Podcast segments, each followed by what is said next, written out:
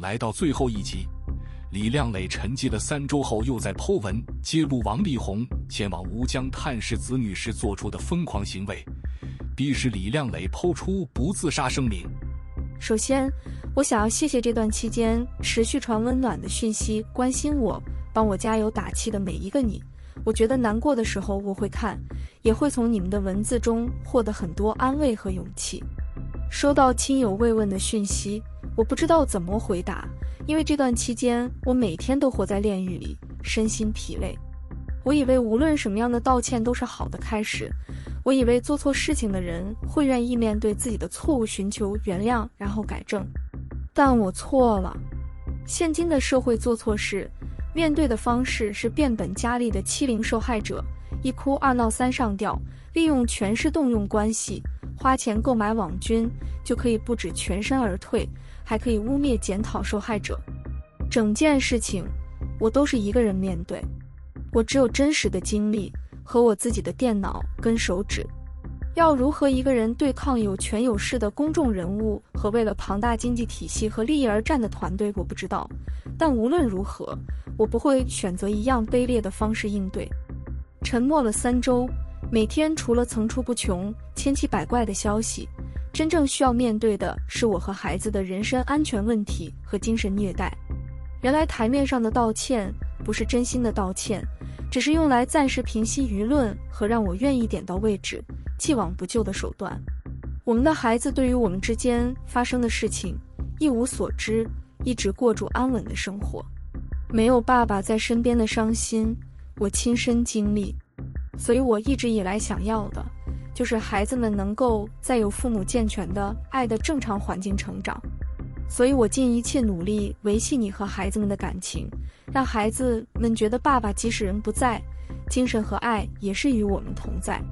这点，光是看孩子对于常年不在身边的爸爸的态度和爱，就是最好的证明。这段日子，我们一如往常一样一起倒数住爸爸终于要回家的日子，讨论住爸爸回家可以一起做的事情。孩子们都很期待一起床就能看到爸爸。孩子们睡住后，我询问你明天几点会回家。你说，请我去问在美国的调解员。我说，你可以直接让我知道吗？因为现在很晚了，我很累，也想要睡了。美国有时差，我们期待早上会看到你，所以我不希望他们的期待落空。请你一定要出现，让我知道你几点会回来。结果当天凌晨十二点三十分，我终于收到调解员的回复。他转发了一则来自你的讯息，说你早上会带住两位孩子们熟识的工作人员到家里。我清楚表达了，我觉得这样的安排不符合孩子的最佳利益。我们欢迎你一个人回家，请不要带任何人一起来家里，因为事实是孩子们没有跟你任何的工作人员熟识，我们的私生活跟工作人员也没有交集。孩子只有听你说过他们的名字，从未和他们一起玩或相处，所以你的工作人员对孩子们来说是陌生人。我认为孩子们和你相处应该要在可以保有隐私和感到自在的空间，不需要任何人来我们家监看。我等到早上都没有收到任何回复，一整夜辗转难眠，不知道隔天早上会面临什么样的状况。早上起来，我又再次传讯息表达。孩子很期待看到你，只有我和孩子在家，所以请你不要带任何人前来。我们签订的协议也有清楚明定，探视时间任何除了我们两个以外的人都需要经我们方同意才能到家里。你回复告知你会带两位男性工作人员一同前来，我明确的拒绝，并告诉你，我一个女生和三个孩子在家里，你带两位男性来，我会觉得有安全的疑虑。我希望我们能暂时抛开各自的心情，以孩子为重。今天，我们就为了孩子，单纯的当孩子的爸爸妈妈和孩子相处。结果，你还是不顾我的反对，未经我同意，强势的带住两位男性按了电铃。这时，孩子都很兴奋的要欢迎爸爸回家。我隔住门，请求你让两位男性在楼下等。你坚决不同意。威胁说：“如果我不让你带人进来，你就不回家看孩子了。”这时，你也提出另一个要求，请我拔出家里孩子的监控，你才肯进门。我请求你不要离开，因为如果你离开孩子会很难过，他们期待你回家很久了，请你无论如何一定要进来看孩子。我再次要求两位男性离开，让你可以进来看孩子。你说外面保证就只有这两位我认识的男性，没有别人，请我不用担心。然后再次要求我拔除监控。我说除了工作场合，我和这两位私下没有交集。我觉得这样的状况让我感到很不舒服。我问你说为什么要拔除监控？因为如果你害怕什么，监控不是也会保护你安全吗？我觉得很奇怪，也开始感到害怕，也说家里只有我跟三个孩子。还有一位女佣，你这样的举动让我很害怕。你依然坚决坚持那两位男性不会离开。然后我看了监控，竟然发现，除了你说你带的两位男性，后面还躲了一位素未谋面的男子。你的工作人员还特别示意要他往后面一点站，这让我毛骨悚然。你原本打算拿钥匙要直接闯进来，一直用力摇门，还好我们有锁门，不然不知道你会做出什么事情来。孩子们目睹了这一切，哭了。我也是手一直发抖，到晚上都停不下来。你明明知道做这样的事情会造成在孩子面前有正面冲突，为什么还要这么做？你到底想要做什么？我不敢想象，太可怕了。之前你也跟我分享过，你这几年身边最亲近的工作人员在台湾有前科，也跟黑道熟识，而他现在人也回来台北了。昨天也是图约我见面，在此之前，你和工作人员也放出关于你迟迟不辩解，只是因为我有可能会跳楼自杀的消息。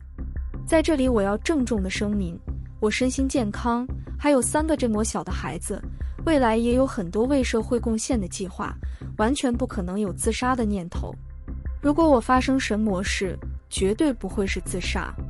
这段期间，我因为你种种脱序的行为，承受了极大的精神压力，除了带孩子，每一天我都要像一个守门员一样，不停地用尽所有力气抵挡你用各种方式对我的诋毁、骚扰。你依然不放弃地在亲友面前装可怜，想要骗取他们的同情和利用他们的嘴去散播不实的消息，帮自己平反。除了你的亲友，你还不断骚扰我身边的人，试图诋毁我和制造假证据。例如，我明明每一天都有安排你跟孩子视讯，我身边的人也都有看到。同时，你却传讯息跟身边的人说你很想孩子，我不让你看孩子，等等不实的指控，我就被你逼得不断的要花时间整理能证明我被冤枉的证据，一下就会被拆穿的谎言。为什么你要一直说？目的只是混淆视听和精神虐待。总有一些人会相信你。而我也会被你弄得的身心疲累。有一次试训，你明明知道当时楼下都是媒体，你试图说服孩子们跟你一起到一楼，跟孩子说媒体都在楼下拍摄，但没有关系啊，爸爸不怕，你们就让他们拍。你为了挽回自己的名利，不顾孩子的安危和处境，什么都愿意做，是吗？还未经我和孩子同意，把孩子跟你说话长达十七分钟的私密视频内容。没有理由的传给不相干的人，擅自曝光孩子的长相和隐私。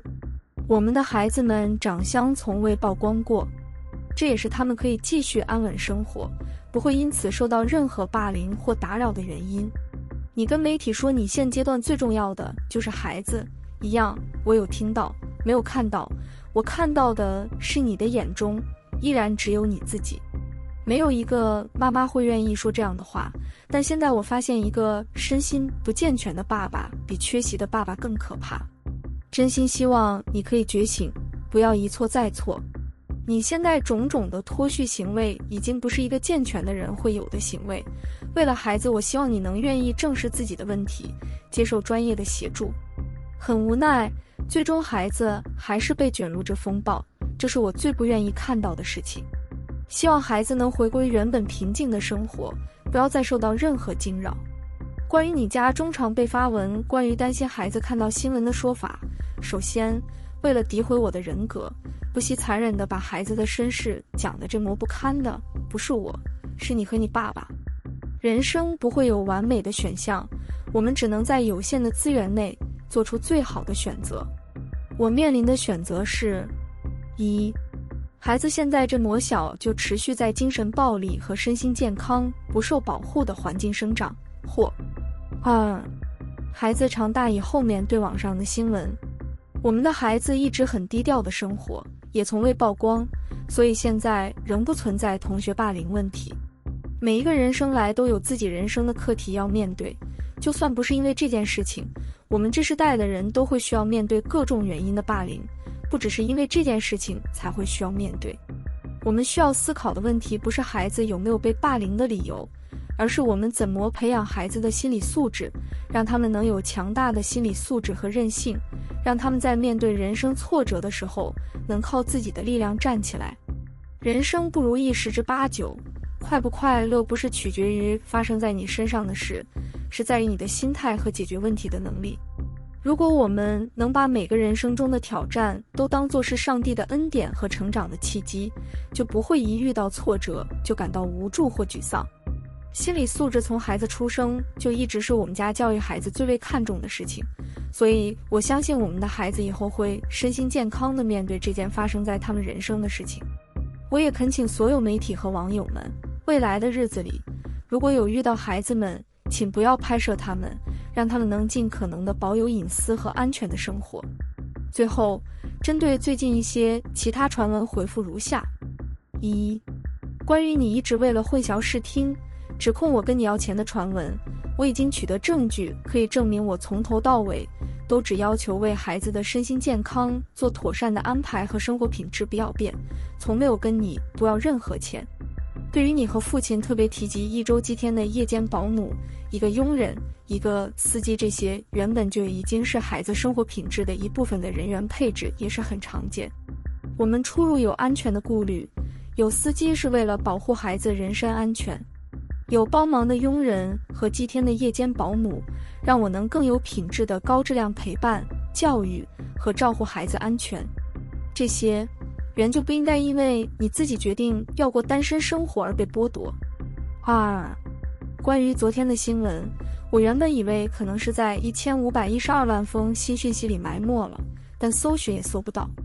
事实是，等了二十一天都没有等到你提供任何讯息。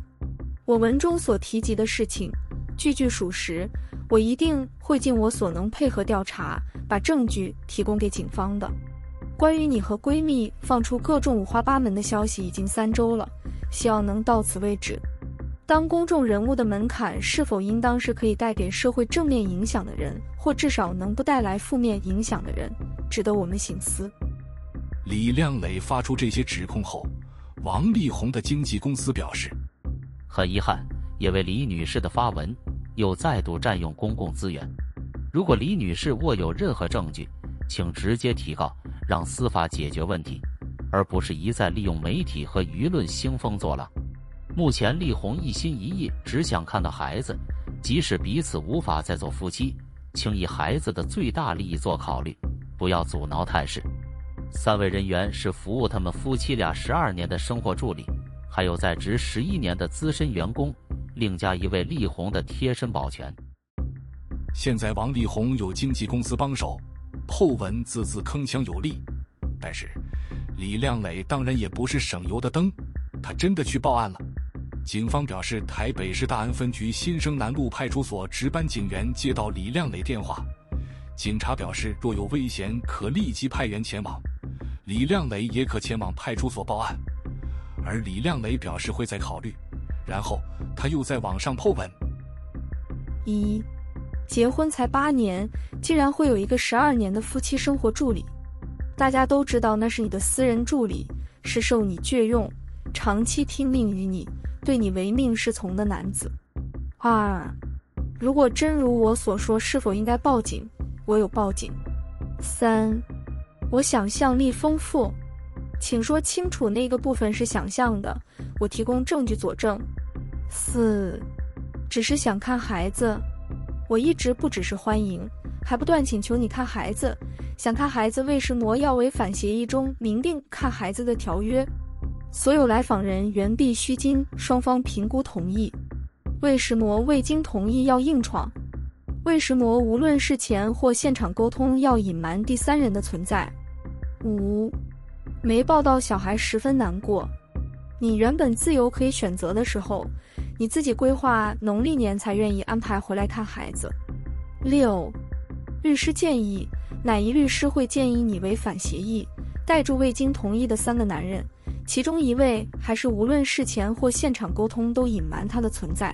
我素未谋面的陌生男子来看孩子，还要要求拔监控，请你提供。我想不通，你觉得如果不拔监控，监控会有可能录到什么？会比你现在的行为更可怕。如果需要证人，一位就够了，而且可以找一位双方都能同意、孩子也舒服自在的人选。为什么要在我一个人的情况下带着魔多人硬闯？七，透过司法，我会。但透过司法需要等待很长的时间和花费很多钱和精力，来不及保护我人身安全，也无法及时阻止你让我每天精疲力尽的一切作为。八，如果有证据就提供。好，如果你同意我就 PO。原本想说不要这么的不堪，毕竟包含很多隐私，也不知道什么需要遮蔽，什么不需要遮蔽。到了一月十三日，王力宏发出律师声明。声明中表示，律师建议王力宏不要在无人陪同的状况下见李靓蕾，指控李靓蕾将离婚事件变为对王力宏的抹黑，王力宏只想无钱扰的现子女。然后李靓蕾火速在其 IG 做出回应，认为王力宏没有悔意，指控王力宏长期买网军控制微博和 IG 的粉丝及评论，附上购买网军的六张对账单。对账单中显示，王力宏曾购买 IG 粉丝数量，为王力宏父亲所写的诗购买评论和爱心等，并认为王力宏带礼物和气球前往吴江是为骗他开门。其后，李靓蕾对媒体透露了离婚协议的内容，并指责王力宏企图闯入民宅。协议中表明，双方的子女在二十一岁前与李靓蕾单独居住在吴江。双方除了约定时间外，王力宏不得单独前往吴江。王力宏之外的人前往吴江，也需双方同意。李亮磊另外也透过律师作出回应：一，亮磊绝无违反裁定之情，所言句句有凭有据，不容王先生与其律师扭曲事实抹黑。实际上，一直以来违背法律及双方十多条协议约定的，都是王先生，不是亮磊。这一年来，王力宏先生利用其人脉资源以及权势，不断的想方设法打压亮磊和规避应当履行的义务，实在令人遗憾。二，法院是中立司法机关，不可能违反而少法透露案件细节。王先生与其律师片面不实指摘亮磊后，却要媒体自行向法院查证，此种不负责任的指控，显非公众人物应有之举措。王先生口口声声不愿违反而少法。但实际上却为塑造虚假形象，违反而少法，广发新闻稿，恶意扭曲有关家人之事实，误导社会大众，实属不该。三，王先生在美国法院所提动议及相关诉讼，确实均遭美国法院驳回确定，仅剩王先生请求停止负担家人抚养费的诉讼，还有待法院裁判。请王先生及其律师正视败诉的事实，不要再混淆视听。四。衷心盼望王先生能认真看待家人的需要，让家人回归平静安稳的生活，不要利用家人作为付出宣传的工具。锦代亮磊感谢大家关心，纷纷扰扰多时也该结束，希望能不再占用媒体资源。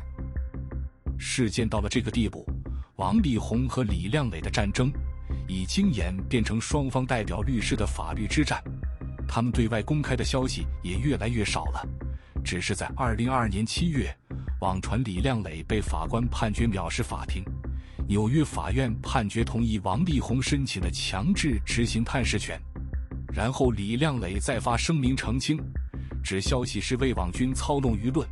事实是，纽约法院经审理后，已判决驳回王力宏先生提出之所有要求。